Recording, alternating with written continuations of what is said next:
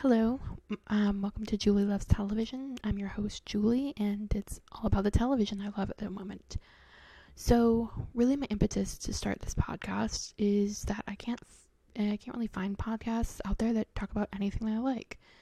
They all talk, seem to talk about the, like the same five shows at the same time, and they're never really shows that I'm interested in. And I understand they're very like critically loved sort of shows, and of course, it's what critics love to talk about, but it's just something I'm never interested in. Like currently I'm not really interested in watching Succession.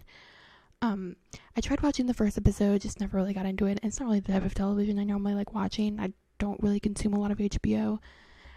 Um, I've tried watching like the early seasons of Game of Thrones once the new series came out, but I got pretty far into it, but I wasn't really never super into it like a lot of other programming. Um, and so this is just a way for me to um, be productive about my viewing experience. So I'm not sh- entirely sure what this is gonna entirely be all the time, but it's obviously gonna be what I'm watching during the week. Um, and some news tidbits about shows I'm potentially interested in watching, or just interesting news, or my thoughts on things in general. It's not generally only going to be about television because but it's mo- because it's not all I consume. I will maybe talk about occasionally like movies or books because I'm trying to get more into watching movies generally. I live very close to movie theater. I'm like, you've got to get out more often. Um, but I do like books, and I don't really talk about them a ton, and they're kind of hard to describe over like a listening experience in the same way because I, it's kind of more personal reading, but I may talk about stuff I really enjoy. So, um, let's start giving you an idea of what kind of television I'm interested in. So, this week I watched a few things. Um, I watched At Midnight on uh, Paramount Plus. It's a sh- uh, original to that platform. It's not something just migrated to it. Um, I don't really hear a lot of people talking about it. I saw lead actor Diego Boneta on Whitney Cummings' podcast, and I couldn't really get through it. But I generally like um, Diego Boneta and stuff I've seen. Um, the in between on also on Paramount Plus. You'll see a pattern here because I'm really into trying to make use of my Paramount Plus subscription. Um, next up, and we'll talk about another show from Paramount Plus that I haven't really heard anybody talk about. Is uh, School Spirits. That one starring Peyton List, who is also on Cobra Kai. And I will also talk about. I have one more thing. I think. Um, 1883.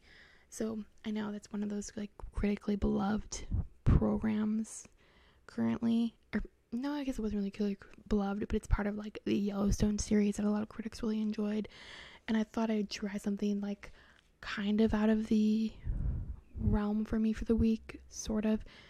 I've seen the first couple of seasons of Yellowstone. I think it dropped off somewhere maybe in early season three.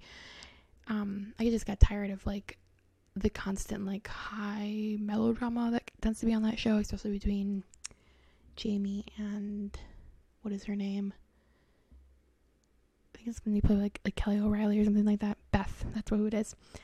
Um, but so those are the things be talking about this week, and I will timestamp them down below if it's something you want to like watch yourselves and um, come back and listen to later.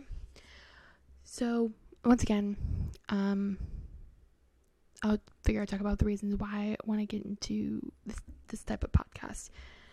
Um, mostly for my productivity of my viewing experience, because otherwise it'd be ridiculous how much if I would watch. So, every single podcast talks about the same TV shows at the same time. There are tons of others, and they never really seem to talk about any of the others. But there's tons of TV that gets a lot of views, but they're just like never talked about on any p- platform for any significant amount of time, or the regular viewing experience of a regular viewer. Um, like I'll watch something, get out of it, and come back to it, and come back to it later or um, like way down the line when like another season comes out maybe or something like that. So and every episode I will discuss the movies and TV shows that I watched that week and all of the things on my mind about watching television. So um I'll even talk about stuff I've watched before and started to rewatch because that's a large portion of my television viewing experience. Like today, I won't really talk about this in depth. I don't think unless I do like a full rewatch, but I saw like a clip somewhere about the stars like I don't know if you really want to call it anthology series because they're all like interconnected, but but they're not really the same actors overlapping. Is like the White Queen, White Princess, Spanish Princess, like historical, blah blah blah. I've watched bits and pieces of that, and I try. I watched a little bit of parts of a couple episodes of some of like the first ones because you can get them for free on Amazon Prime. But I'll still talk like that if I'm really into something and into a rewatching thing. That was more like bouncing around, and I think I discovered for the Spanish Princess. I think that's how I got into it. That the two lead actors who are playing Catherine Aragon and Henry VIII are actually dating each other. I'm like, that makes sense. They had like crazy good chemistry on that show, and you can kind of like tell. And even though that story is like um super dark, it's just funny to like see that. I've only seen the first part of the first season of the Spanish Princess.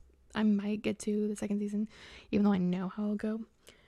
So, um, and I also talk about what I'm like looking forward to watching in the future. Like I said earlier, um, but I'm because I'm I'm very much a procrastinator when it comes to watching television.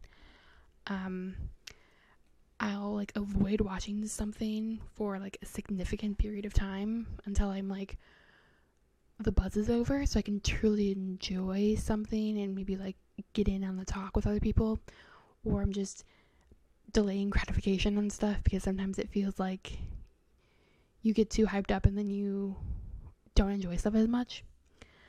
So, um, so let's start talking through some of the news stories I found this week. Sorry, my paper that I'm interested in in the future, just to get it out of the way. I will be more organized with this section. I this is more of a last minute ad for me to the podcast. So I saw the new trailer for XO Kitty come out, the Netflix series. It's a um, spin-off of to All the Boys I've Loved Before film series. I will link the um no, well, I don't know if I have enough room for this, but if I can try, you can go to YouTube and look up look it up. Uh, I didn't really watch it because I don't also tend to love to watch trailers for a lot of things because I can I don't like to spoil in that way because sometimes you get too hyped up for what you're looking at and you know they're good at making trailers. So let's see what is the description for this new show. A new to all the boys as a, a love before story begins with the the official trailer for XO Kitty. Back for another adventure, this time her own. Kitty's song, Covey, thinks she knows everything there is to know about love. Soon she'll realize that relationships are a lot more complicated when it's your own heart on the line. So, obviously, like I said, spin off of the two All the Boys I've Loved Before. I'm not entirely sure how to th- feel about it, but I'm kind of looking forward to it. I really enjoyed the first movie in the series, like everybody else, like the aesthetic and how comforting you got a comforting feeling you got from it. Um, and the second, third movie is like, eh. And I think it's like, I don't know if this is kind of like, um,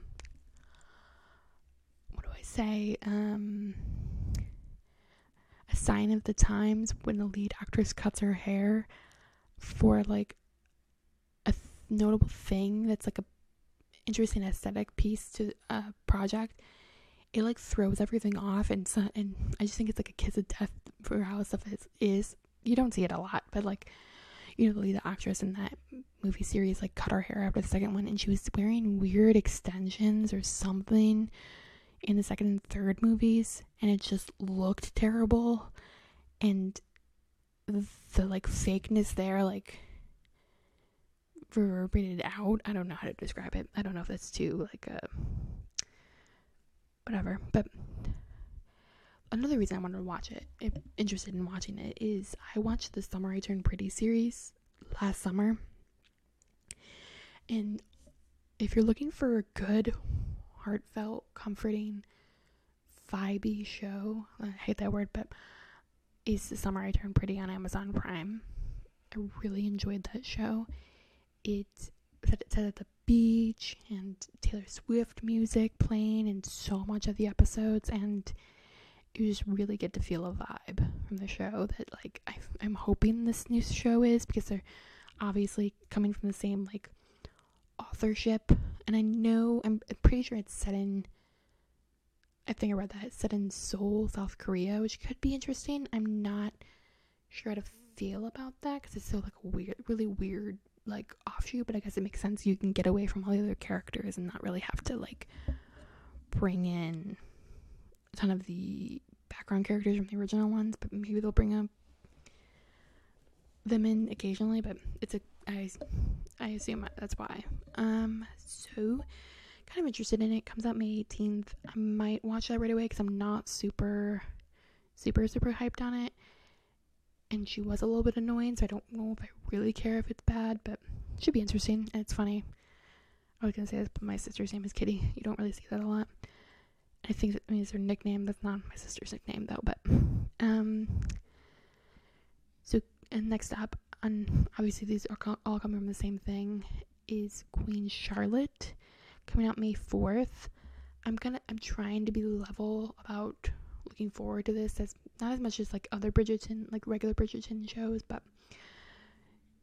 it still seems interesting to me. So got, and I know they didn't really have done good even after like huge success of the first season of the original show. So it young Charlotte, young Queen Charlotte's marriage to King George of England sparked an epic love story and transformed high society in this Bridgerton universe. Prequel is a description from the YouTube page, and I would go look up the trailer. I think I've actually seen part of the trailer, at least on mute. Um, I really enjoyed the first two seasons of Bridgerton, despite being kind of late to it. I can't remember how late I was to it. It might have been like at least a few weeks after like the big hype for it, which is still in a good period for it, I suppose. And I really enjoy, and I think it would be obviously still be good. I enjoy romance novels. That's mainly what I want read in my free time, and that's kind of up my alley for this type of show. And obviously Bridgerton, but I'm not really into like Regency era novels. I think I've read like one or two, and I didn't enjoy both, so it kind of turned me off to like continue reading them. I really like contemporary stuff. Although I love like Pride and Prejudice and like that kind of stuff. Not really a huge fan of Jane Eyre, but I enjoy it for what it is. I don't like the miniseries Pride and Prejudice. I like the um, Keira Knightley version. Um, I don't want to say I don't like it. It just uh, there's parts of it. It's like the '90s Jane Austen like um look. I'm not really into. There's this like very specific look of all those things from the 90s and obviously they're all like playing off of each other and it, it's really hard for me to like get into like the, the aesthetic that there's going on but um maybe i'll watch them eventually who knows if i actually will like them but i really enjoyed the um pride and prejudice Keira Knightley movie so back to the show my initial hesitation for the show and the spin-off altogether like bridgerton and this queen charlotte one was I was kind of worried about how much it would talk down to the audience, like a lot of other Shondaland shows would kind of devolve into in like super melodramatic ways that's kind of intolerable after a while. Like I love Grey's Anatomy season one. Obviously, like a lot of people, and the first couple seasons are okay. They're really good. You kind of obviously fall off and hit some misses in there, but toward like currently, it's kind of like for me, it's not non-watchable sometimes maybe you don't notice because stuff is so old from when I was actually watching the first couple seasons. You just don't notice it because you don't notice what currently they're beating over the head with. But for Bridgerton, the overall quality held really well for the first two seasons. I might even say I enjoyed the second season a little bit more than the first. It might be because of the tr- the differing like enemies to lovers trope is like something more playful you can get into. And they like were able to like delve into the story in a way that really hinges on those tropes and makes you really enjoy them. But um and like the characters are a little bit more like you didn't have to go so much into like setup for the story whereas you can just dive into the, what you're looking at and not have to worry about that sort of thing but um I'm kind of hesitantly also looking forward to the show. I do that for everything so I don't want to get my hopes up about absolutely everything. Um, and I feel like it's interesting that they're not really telling you the full story what's going to occur on the show. Um, obviously, but you already know that like some of the main characters are from like not present day, but like present day of the like actual stories, since this is like a limited series, like spin-off thing. Um and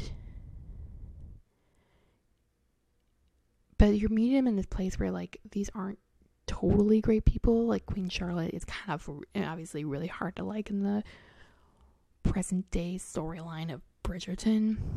Um, what is it lady danbury is different but you kind of get it.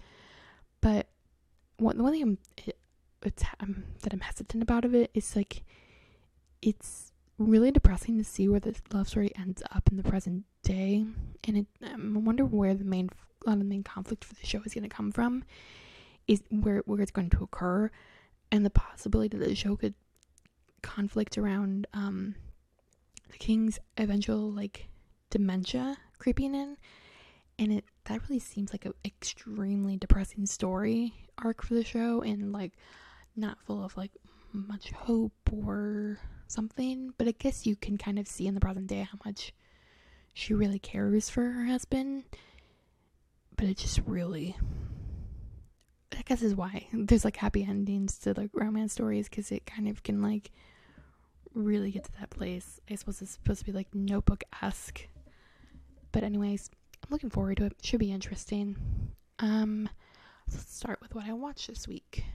Um, starting with At Midnight, like I said, from Paramount Paramount Plus. Um, starting Diego Boneta and I forget the woman's name. Let me look it up real quick because I know she was in um, um, Top Gun, the new Top Gun, and I only found that out you're looking it up, her name is Monica Barbaro.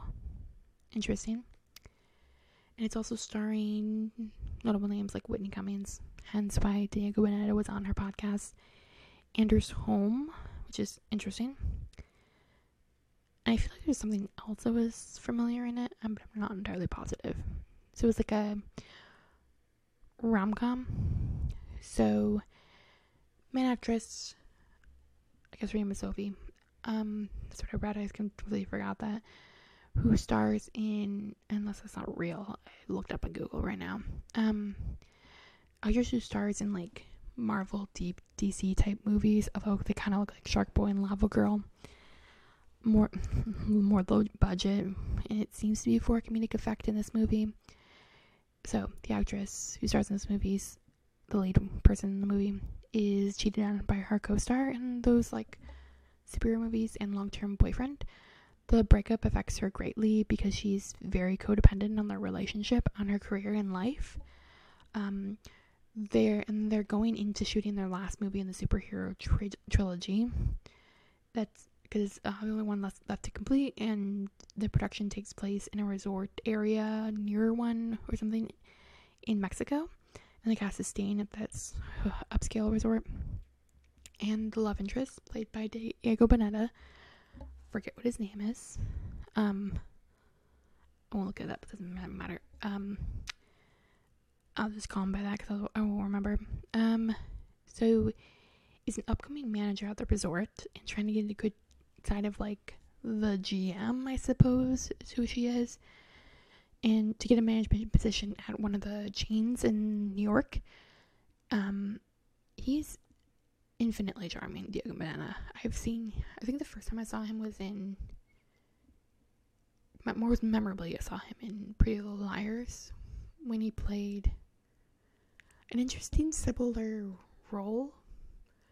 In a way, he worked at like Spencer's club where she played tennis with her dad. He worked in the kitchen, I want to say, and he danced with her. You'll find if you watch it, you'll know. Um, but his introduction in this movie is obviously also set up for the character and the conflict later. It's definitely a weird vibe that I don't really enjoy, and it doesn't really come off real well in this movie. Like, one night stand, blase about the whole thing, leaves it in really weird, like, bad taste, and normally I don't really care about that. Like, generally it's like a storyline because obviously it's feeding into, like, the movie, but it's just, like, weird, and he doesn't really fit that role in a weird way that I don't really get, but I don't know. Moving on. But one unique thing about the movie is that like a lot of the dialogue is in Spanish, kind of like um what is that movie? Um it has the girl from um How to Go with Murder in it. I forget what it's called, but I really enjoyed that. Um so obviously the two love interests start off on the wrong foot with each other, but it like quickly develops into like a relationship that they have a lot of chemistry between the two of them. Um, it's not really like a, a lot of memorable stuff happens between the two of them. Um, as like getting to know each other, it's just like a lot of moving around. But and it's but this just weird like intermixing with this like old Hollywood, Hollywood type of effect that's occurring throughout.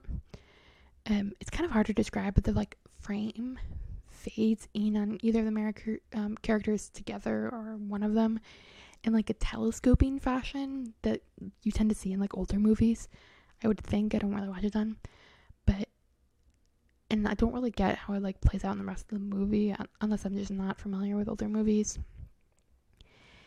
And I can't really say it worked that well. It seems super out of place, especially when there's like a Marvel movie element to the movie. Like where they're like the characters are playing it seems like super contrasting things um and as you move along the story there's like a couple conflicts obviously which i do think work quite well because they make understandable conflicts and they're not like super inorganic and they make sense the actress doesn't want anybody to know about the budding relationship between the two because she's still pre- pretending to be with her super her superhero ex who's still trying to get back with her, I think. And the second conflict kind of occurs when um, the couple is visiting Diego Boneta's family in Mexico City, and his his father comes in. And there's really weird like energy between the two, and it's like you can tell like a friction is building up, and the actress is really Sophie is really um or yeah um, really coming to accept her feelings for him.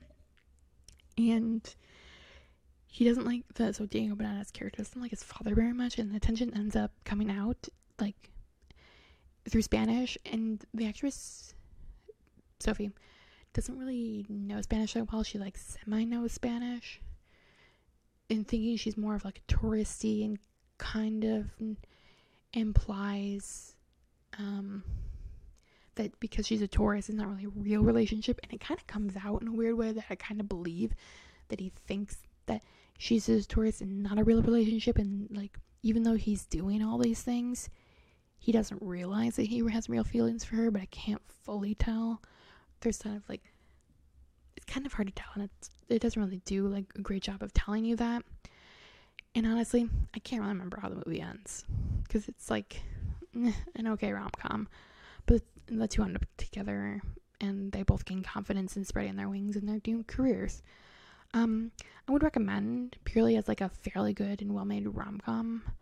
It's definitely odd to me how many recognizable comedic actors there are in like the comedic scenes because it's not obviously the two main characters aren't like I don't really like silly comedies either, but they're not that type and they have like background characters that are, I suppose, is meant to lift the mood, but it definitely seems like a favor as a movie because although Diego Boneta is um, producing it, produced it, not in the past tense, but it's interesting because you see a lot of these like lower budget rom coms have like recognizable comedic actors like in Anders Holm or Whitney Cummings. I don't know if I just recognize them and other people wouldn't, but it's just it's so odd to me when they end up in these types of movies that seem so kind of out of place. But who knows? I don't know what the script looks like, and I don't really know. But again, available on Paramount Paramount Plus. I give this a C plus. It's not a bad rom com. I've seen worse, and for it is, it's pretty good. The chemistry is pretty good again, and Diego Boneta, super charming. Love that. Interesting element by having some of it in Spanish because it becomes that like not understanding that she understands every sometimes certain things, and when the conflict comes about, that's because of that. Because she think he thinks she doesn't understand what he's saying, or we'll pick that up, I suppose. Um. So, um, the next thing I will talk about now is another Paramount Plus. Like I said before, the in between, um, movie, romance, drama. I've been kind of avoiding this movie because I knew it was a romantic drama designed to like make you cry because from the poster and like I think I saw the trailer for this more recently than I knew about the movie. And I tend to be a person who has to be in the right mood to see this type of movie because I really think it's a waste of my time sometimes when I can just watch like TV shows that have like sad port parts and not a waste of my time. I don't want to say that. It's just I have only so much time and it's really hard to want to watch something you know is not going to end up great and want to make you cry. And I'm a little thrown off by like Joey King being in it. Not for I don't know for any particular reason, but maybe too due to like the oversaturation you see of her in like the kissing booth movies. Another one of those movies where the main actress cuts her hair and it gets infinitely worse. And, and then uh, my notes I write, of course, I only saw the first one and never saw the other two. And I'm like, and the wig. Um, because she like cuts her hair off because she was doing like Joey King was doing like that act, the act TV show, which is supposed to be really good, and I knew the story beforehand, and I'm just really put off by her like being so. If you know what the act is, it just like what she plays is kind of throwing me off a little bit to like enjoying that more fully, but I do seem to like watching Kyle Allen and stuff. He's the main like love interest in the movie. Um, I saw Rosaline, which is a Hulu movie a while ago, which is actually pretty good. And he's actually pretty funny in his scenes because he, he plays Romeo and real dummy sometimes. It's so funny. Um, and West Side Story is something that he's not really a huge speaking portion. You do, I do love me some dance though, and he, yeah, obviously doesn't talk a lot. I don't think and sings and stuff, but it's I love dance. Um, and the map of imperfect things on Amazon Prime, which is I think is really unique and I recommend watching. Obviously like a Groundhog Day sort of thing and romance building into it. And I like the lead actress. I forget her name, but I, I like her. Um, so the movie starts off knowing right where you're going to go through and the tragedy that's going to ensue. Like literally tells you in the beginning, and you'll have to contend that like Skylar, Kyle Allen, is dead. Um, I can tell that I liked it better because I actually remember their names more fully than the other one. Um, Tessa, played by Joey King, is uh, in the movie reeling from Skylar's death, and she was severely injured too, and experiencing dreams and day like infiltrations in a way that makes her believe that Skylar is trying to communicate with her.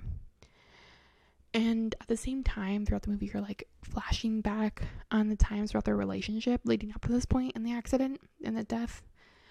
Tessa was closed off from most of the world. As the movie goes along, you kind of learn why.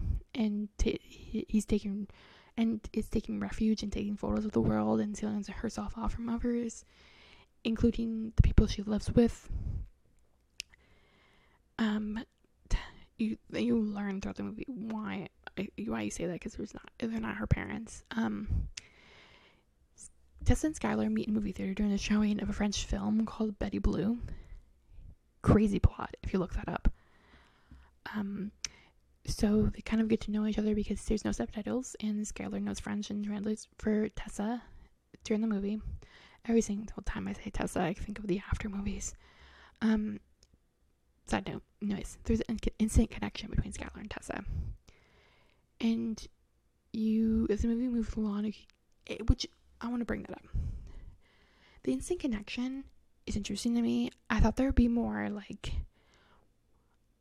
close offness from her end to his, but she seems to like be really into it right away. It kind of pops itself up as you go along in the movie in, into the conflict for sure. So, um, yeah, you continue seeing Tessa and Skylar fall in love, and Tessa in the present is trying to figure out a way to communicate with the spirit Skylar. And all while dealing with like the effects of the accident, um, there's a portion of her heart was torn, and this is, I think, something that's really good about this is it's really effectively showing you and allowing you to feel the weight of Tessa because the soundtrack and her scenes is like her heart struggling gives me an intense feeling like of like anxiety and you can feel like Tay getting her like grief and loss and what she's feeling.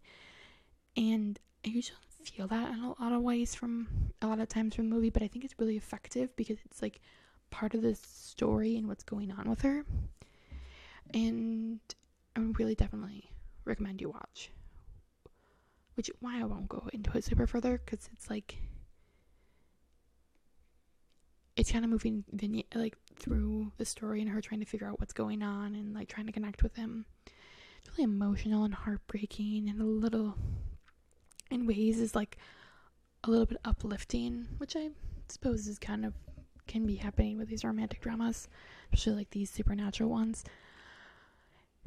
Um, eh, supernatural-ish. Um, it's effective at really making you understand why Tessa is so obsessed with connecting with Skylar despite you knowing the outcome, you just can't help but fall in love with them together. Um, the one thing I do think they could could have done better is build up the understanding of, um, like I said before, of Tessa's desire not to let anybody in. You definitely see it a bit for her in her home life before and after the accident, but I kind of wish there was a more pro- progression of the breakdown of the barrier with Skylar. Once again, you kind of get it because it kind of leans toward the conflict of the movie and the ending. really. Um, but let me see what grade I gave this. A B. I think it's better than the rom- rom-com. Um, I would definitely recommend you watch it over it. Um, yeah. So, moving on.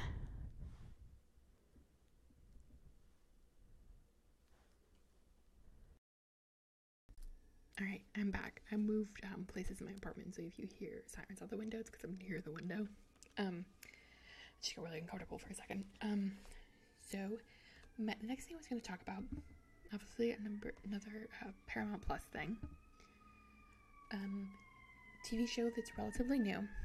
I've never heard anybody talk about it. I don't know if I'm in the right circles to hear about it exactly because it's so um it's on Paramount Plus and I don't know who the audience is meant to be for this at all. Anyway, um,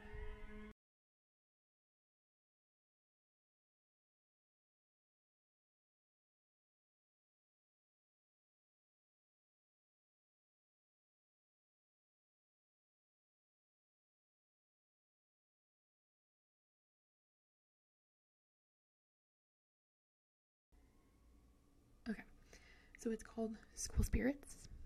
Um, it's my like first foray into new TV this week. As you heard, I started also watching um, 1883 on Paramount Plus. Really into my subscription, obviously. Like I said, um, it's the main character, Maddie. I should really look up who plays it because I recognize her and I've seen her and stuff. And she was on oh Peyton List. That's who it was. I'm on Cobra Kai, and I like her generally. I think I've seen her other things in Cobra Kai, but mostly in Cobra Kai. So, at the beginning of the show, the main character, Maddie, is dead.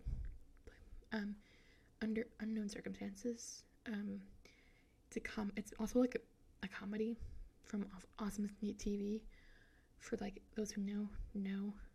Um, she in like the one conceit of the show is that she's confined to her high school with a bunch of other spirits of people who died at the high school, which is kind of crazy considering how many dead people are floating around here. I'm like, I, it's it's insane. I don't know that many people who've died in high school. Like you'd think you'd hear about that, and it seems unusually high for one high school that's in. Like they mention things and you see license plates. It's in Wisconsin, and I don't know. I don't know anybody who died in my high school. Pretty big high school, not for the state, but generally. Um, but granted, most people did not die in the same decade, and I'm wondering if it's some sort of like effective the first spirits there or something like that. Who knows? And all the other spirits are in this sort of like support group of each other because they're all stuck in the same high school in like puberty and trying to figure out how to like move on to the other side apparently. And at first, for like good half like the beginning or good half of the show of first season maddie doesn't really pay them much mind um she's more obsessed with trying to figure out how she died and like contacting her friends and the relatives and watching them and seeing them go through trying to figure out because she's missing she's also thinks she she thinks she's dead and that because she's a spirit and her body is missing and nobody and they're trying to also figure out who killed her in like real life. And according to like the other spirits it's kind of unusual to not know how you die because all of the rest of them remember what happened and some real crazy stuff for the how the other ones die. And as the show slowly progresses you actually figure out figure maddie figures out she can actually speak to one of her best friends that's still alive only in the places where people died which is insane. Again, how people died there and all over the place. So she has two best friends, a guy who, who she can eventually talk to, and a girl. I don't know a ton about her. I don't think, or whatever it was, is not that memorable. And she had a boyfriend. This guy I've seen before, this actor. I think I was watching the new spinoff of Degrassi that was on Netflix for a couple seasons. I think I've seen him from that, and he just, I don't know, he just seems, it, it's super striking looking. You can recognize him. It's not super forgettable face. Interesting. And her boyfriend, she finds out her boyfriend was cheating on her, which is so interesting. I wish I get more backstory on like how that all happened, but maybe that's for the future. And he stole her phone on the day that she died, and you can like see that go along like pretty early on her mother, uh, Maddie's mother, is pretty heavily dependent on her daughter before her death. You slowly learn be- because she's an alcoholic who stays home. But there, and as like as you continue out throughout their story, there's a lot of suspicious characters, including the boyfriend who was cheating on her, the girl that she was he was cheating with, the mother, and which is so interesting about this show is that like oh I totally skipped along. Shoot. Mm. Uh, okay. As you skip along, that like, where was I? Sorry. Everybody, everybody's suspicious, and as you go along, which is really interesting about the show, they don't rule anybody out in any real significant way, which you kind of would think it's like a mystery, like death show you think you'd go along and like introduce people as suspects, maybe rule somebody out, and they become suspicious later on for other reasons, but like they don't rule them out ever. Like sometimes they begin to trust them for certain reasons, and you still think there may be like involvement there. And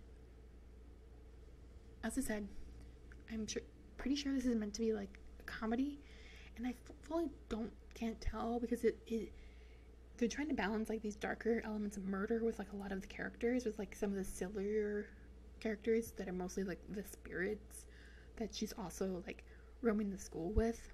A lot of them they're super silly and super stereotypical because you don't really learn a ton about them until later, and especially the way they died, crazy. And I just don't understand how the school wasn't torn down already.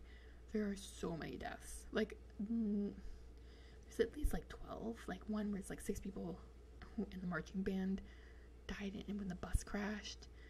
One was killed by like a guidance counselor. Another one on the football field during the homecoming game. Um, there is one teacher that's a recognizable actor you may know. I don't know. I watch a lot of CW stuff and he pops up in the that kind of stuff. Um and he seems to be the ones that like guiding them all through this process to try to like get them to the other side because apparently there's one ghost who's been able to do it and they keep mentioning her throughout the show and you don't tell, know until later it's like they keep mentioning this person but you never see her and you kind of get why later but I, I still don't understand what the tone of the show is going for. And like what kind of audience it desires. Like it's very sexual in some circumstances and like the jokes it's made and like what it does. But it's also like kind of immature in a lot of other ways. Like when she was first becoming a ghost she goes in with one of the other characters in, in the male locker room in the showers with a bunch of naked guys which is so crazy. And you can see a little bit, not a ton, but like it seems both for young teenagers and like I don't know. It's I don't I can't really tell. And and but with what's interesting is with the wide group of spirits, I would have kind of expected a more of an ensemble show.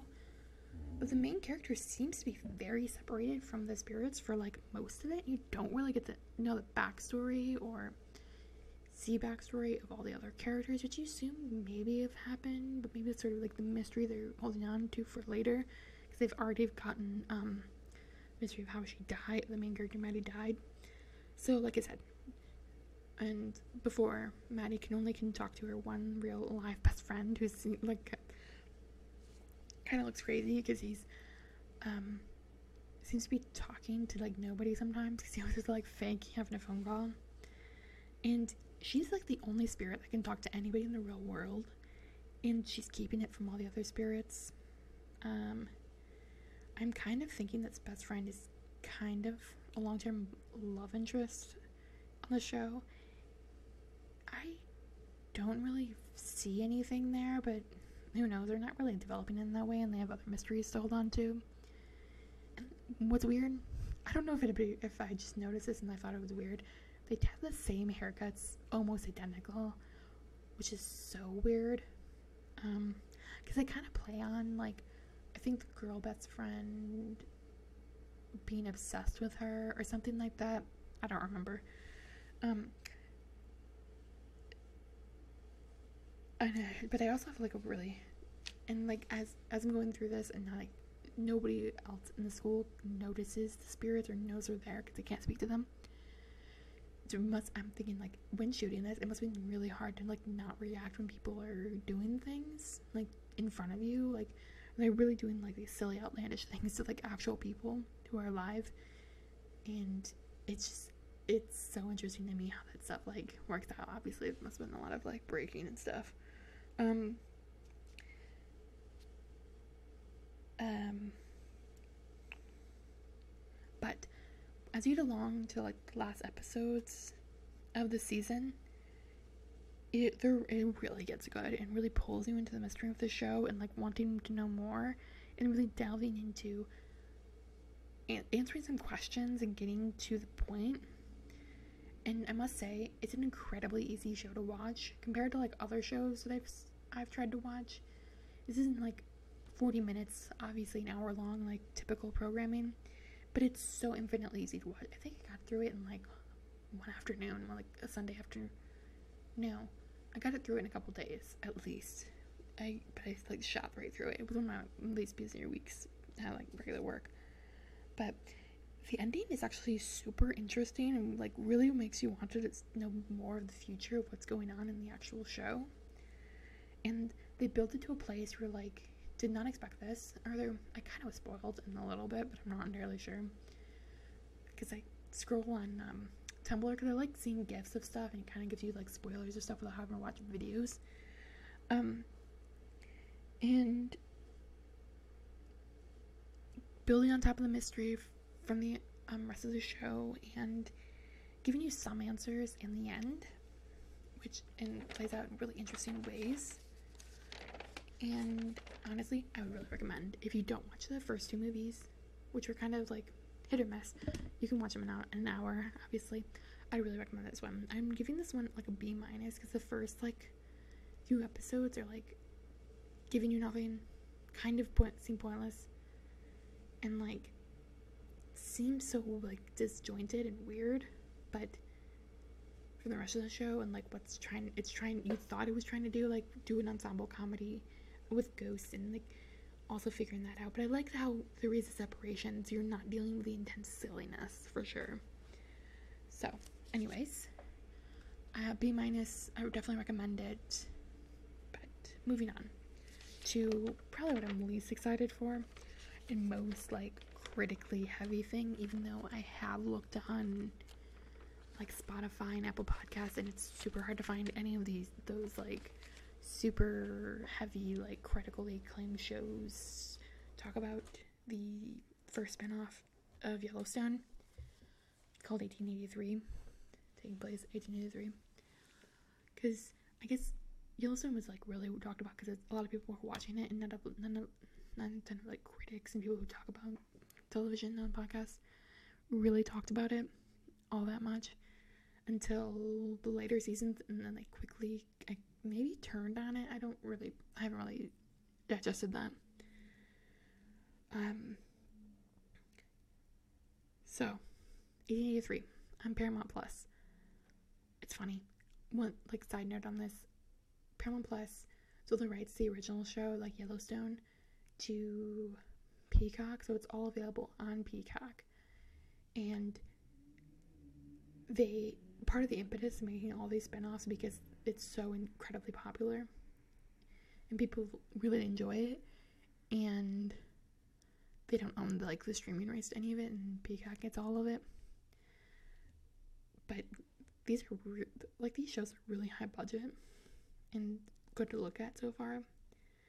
Like the scenescape in Yellowstone is really beautiful and like all of actors is pretty good too. Like Kevin Costner was not like super popular super recently, but I suppose it's like up to his um cachet, I suppose. But anyways, and more and more spin-offs of that show. But and I like that it's like not spin-off characters, but like spin-off into the world and not necessarily contemporary times. So like, so like I said, I saw the first few seasons. I do not know where I dropped off. Um, although I do have one thing I will recommend is the TV Time app. If you watch as much TV as I do, and like stop and start stuff all the time, I definitely recommend the TV Time app. I really enjoy it. It's an interesting way of like gamifying your watching experience and knowing where you left off because sometimes you're not quite sure because like I don't know you it, you like go back and watch some different episodes and you don't know where you are but you can like add um like TV shows you want to watch and if and it will tell dates when it's next airing in the future and give you notifications. It's not always perfect.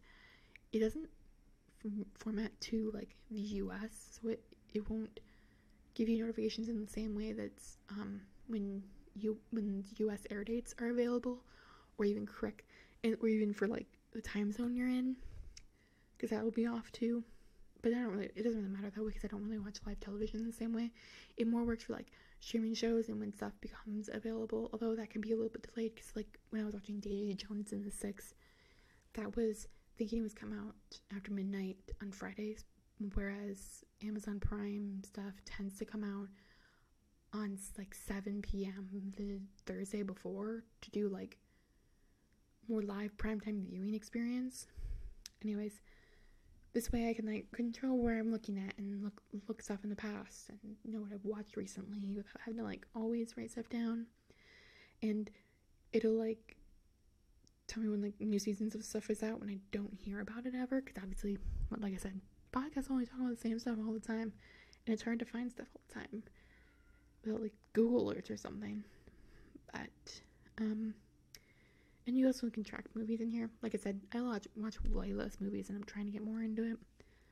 But also has like the upcoming feature and stuff like that, and like you should be able to like click on stuff and see where stuff is airing on it or like where it's available it's not always super accurate and not always like what's use subscription versus like paying something for it because like if i opened up 1883 the first thing that comes up is amazon prime video i'm sure you have to pay for it to subscribe to paramount plus itunes i only think you can um, buy episodes i don't know about microsoft movies and tv i don't venture into that. Um, then there's Paramount Plus and um, where you can obviously watch it most recently. Like there's Redbox. I don't know. I've seen one before in my old apartment building. Don't see them very often. Weird to have DVDs of the of a TV show, although it is limited series. So Roku, Vudu, Xfinity Stream. I think a lot of these are you have to have the Paramount Plus subscription or Paramount Network or whatever but um and then it like gives you synopsis simp i can't synopsis i can't say that word right now i know how to say it um but and it gives you like who the cast is like ratings going through the episodes and reviews on here they're not always i don't really look at the reviews similar stuff and you, you're looking for something to watch um how many people like this show like if it's popular well known stuff like that and like if it's coming back or not and it like pop up new episodes when new episodes are available not necessarily region specific. I guess it's just good to know because like I was trying to watch. Um, obviously I'm avoiding what talking about this right now. It's not super enjoyable. Um, watching um, Love Me. It's an Australian show. How do I say this? It's an Australian formatting of a sh- Swedish show, and I've seen a ton of the Swedish show. I'm not super into it, but I really liked how the Australian was like changing it up, and I was really looking for the second season. And like the TV Time app notified me when it was airing in Australia. So like not helpful to me. Obviously, I don't know why streamers don't do this with different regions, release it all the same play time in the same places. So like, how are you getting rid of pirating or deterring pirating? if you don't release it all the same time in the same places, different places. Like like a Netflix would do if they have like global availability to, to like new properties. But anyways, really looking forward to it. I had to keep searching online to find the US air date because it was the first season came out on Hulu. And I was and I think I saw that second season was coming out on Hulu too, but it was like three weeks later, and mm, the TV Time app did not help me with that. Anyways, um, side note, first season I really liked So Love Me. I, th- I hope they're doing more seasons of it because season two is good in different aspects. It made me like other characters that I sort of liked in the beginning, and I suppose it resolved the season in a way that made sense to like try to grow a character without going into like a fallback state. I just hope there's gonna be another season to give more full growth. Anyways, I don't know. The first the first show ended after two seasons, and you know, I I won't say more. Um. So I don't know. I know in 1883. Back to that. I know I read that some of there's flashbacks in the actual Yellowstone show to the characters that are in this show, but I do not know if you have to know that to understand this show. I certainly didn't, it seems fine so far. And what's inter- really crazy to me about this Paramount Plus stuff is some of this produced by MTV, which has such a resurgence in producing stuff, even though the stuff on their actual channel has kind of fallen off and all they do is like reality television now. And they just sell it to outside studios. And like their most popular stuff that's produced by MTV is not on MTV. Like Yellowstone, also produced by MTV, which is obviously part of Paramount, but I don't know if it's obvious. I don't. That was stupid, but it makes some sense why it's on that platform. Um, and Emily in Paris is produced by MTV.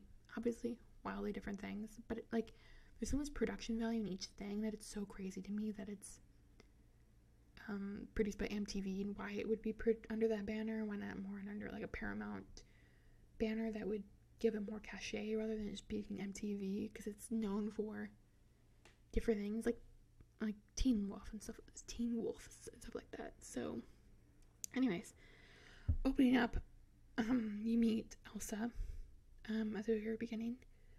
Um, very much looks like a cross between Florence Pugh and Jennifer Lawrence. Like, there's such a mixing there that I'm like, oh my god, this is so crazy how much she looks like them and has like a Kentucky accent, which kind of fits with like Lauren, Jennifer Lawrence. Um, or I don't know if she's from where she's from. Um, but the entire first scene of this of this um of the series get to why it's limited.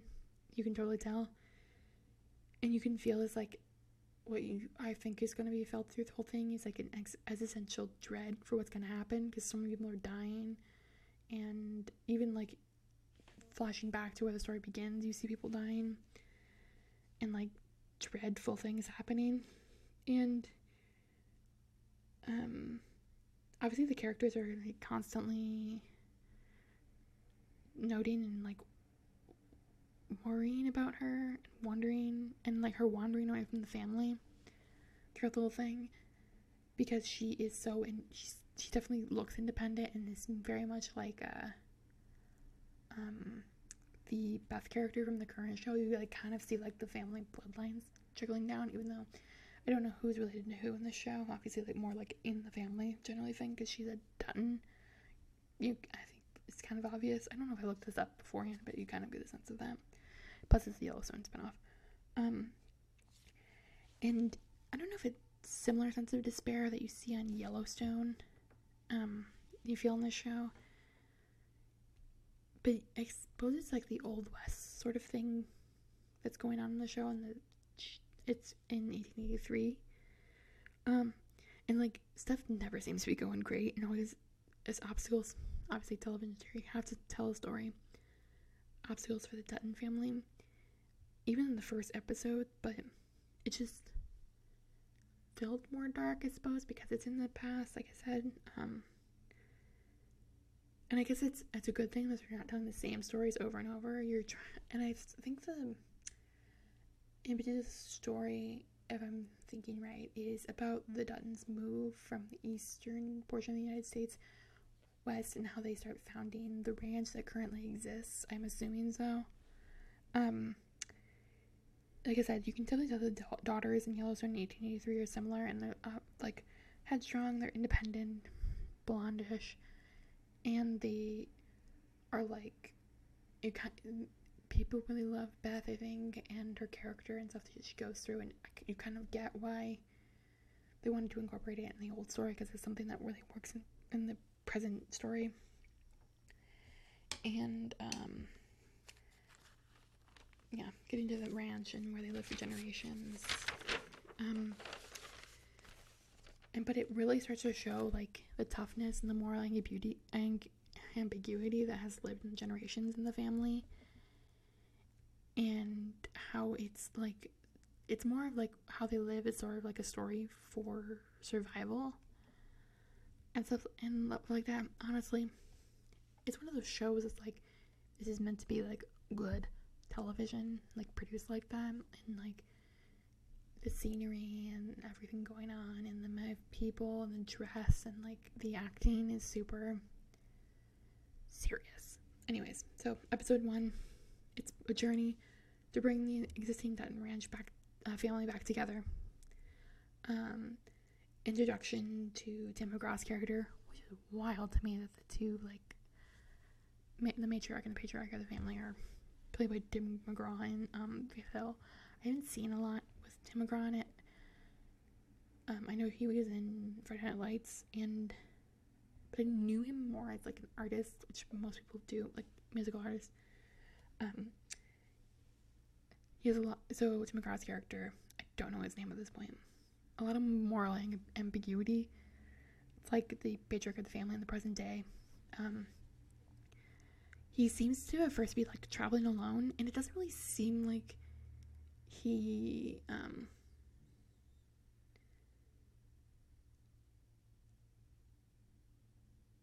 and it didn't really seem to be comporting to how he was acting when his family was around him, which is really interesting. Which I suppose, so, so I suppose ties back into like the current day, and it's about their journey together further west.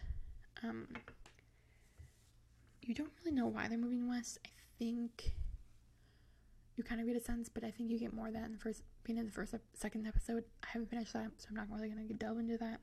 I don't know if there's really gonna be much to talk about continuing. I might fall off of this show, but it's something to watch. It's a limited series that I can check off the list of watching. So then there's you're also introduced to Sam Elliott's character. Um, he's a Pinkerton agent. He, when you meet him in the show, his wife and child had just died from cholera, and he sets his house on fire and then tries to kill himself. Um, and then he's just interrupted and decides not to, and then like moving west along with um, people who have hired him, a bunch of Germans who are moving west. This is like the beginning of it's in Texas, and they're moving a group of Germans to the west. And you can tell a lot of the conflict is coming from like the Germans are completely unprepared for their new lives, and only one, one of them speaks English.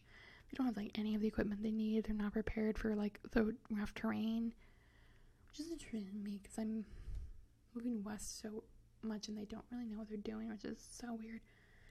And Tim McGraw's character, a Dutton, I don't know if it's exactly clear, but in Sam Elliott's character, don't know who, what that is, are brought together to join forces to move join forces to move the Germans um, west under increased, increasingly possible circumstances.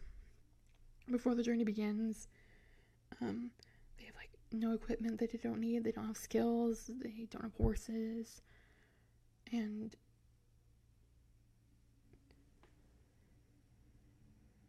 and they have extreme difficulty of getting what is needed from them for this. And it just seems to be about getting supplies, moving west, and just under all those circumstances. And I must say, this show is well made. You can totally see that. It's not the typical kind of thing I would normally ever watch, but it's so good. You can kind of like throw it on, and it's not one of those shows like School Spirits that is just like easy to watch all the way through. I suppose this will be like a continuing thing because what has it been like four or five days, three or four days since I've watched this first episode, and I'm only halfway through the second. It's just the existential dread you feel in the show is just hard to get through a lot of the time. A lot of shows that I've watched, and it's kind of a de- deterrent from me watching a lot of other like well-known shows for sure. Um, well, that's it. My thoughts on it. I would give it like a I don't know how to rate this on a scale. I want to say it's like a C plus. Like it's good acting. The story is okay. I don't know if I was ever really interested in Yellowstone. It just was a really good show that was kind of easy to watch and you wanted to know what was going on because it's like talked about by everybody, which is I suppose why which is really interesting. Everybody was talking about it, but like no like podcasts that talk about television or who are critics. Almost none of them seem to be talking about the show, but there seem to be like a lot of podcasts from the same people about the show. Interesting. Yes. So, what I'm gonna so at this point of the show, I might talk about what I might watch this coming week for the next episode. Um, Queen Charlotte obviously is coming out this week. I will probably watch it. I'm since I'm not too like overhyped to watch it. I think I'm gonna like a good place to watch it and not be super disappointed. But I think I might cry watching it, which is not happened in the last few seasons. Which is like another note. When people say they cry a lot to stuff, I don't cry a ton to a lot of like sad movies. Maybe I'm just not watching the great right stuff. But people seem to like be like constantly crying to some stuff, and I don't just I don't get it. I don't. Maybe I'm, but I'm also type of person who doesn't really laugh out loud to comedies, so it's kind of, maybe it's just so disconnected what's happening sometimes. Like the in between got me to cry near the end. Anyways, so Queen Charlotte seems interesting. I've also seen that new Keri Russell show. Sorry, I forgot her last name for a second. The Diplomat that came out on Netflix. I'm like super low energy on that show. I don't know if I have any interest in watching it. Like, I, I liked the first season or two of The Americans. I know it's a really good show. I just, again, like 1883, it, that sort of stuff is kind of hard for me to get through a lot of the times. Um, what else is interesting? Let me open up my Netflix to actually look at this. Oh, actually, Saint X on Hulu looks kind of good, kind of eh. It's about this girl who was missing in like a I don't want to say Caribbean island and also like fast forward in the present day of trying to f- her sister trying to figure out what happened to her. The like Caribbean island thing sort of gives you like a Natalee Holloway sort of thing going on with it, but I apparently it's a book. I've never heard of it. It looks super interesting, and the actress one's Tessa Farmiga, I think. I'm not entirely sure. But let's see. Let me pull up my Netflix queue to see if anything else looks interesting this week.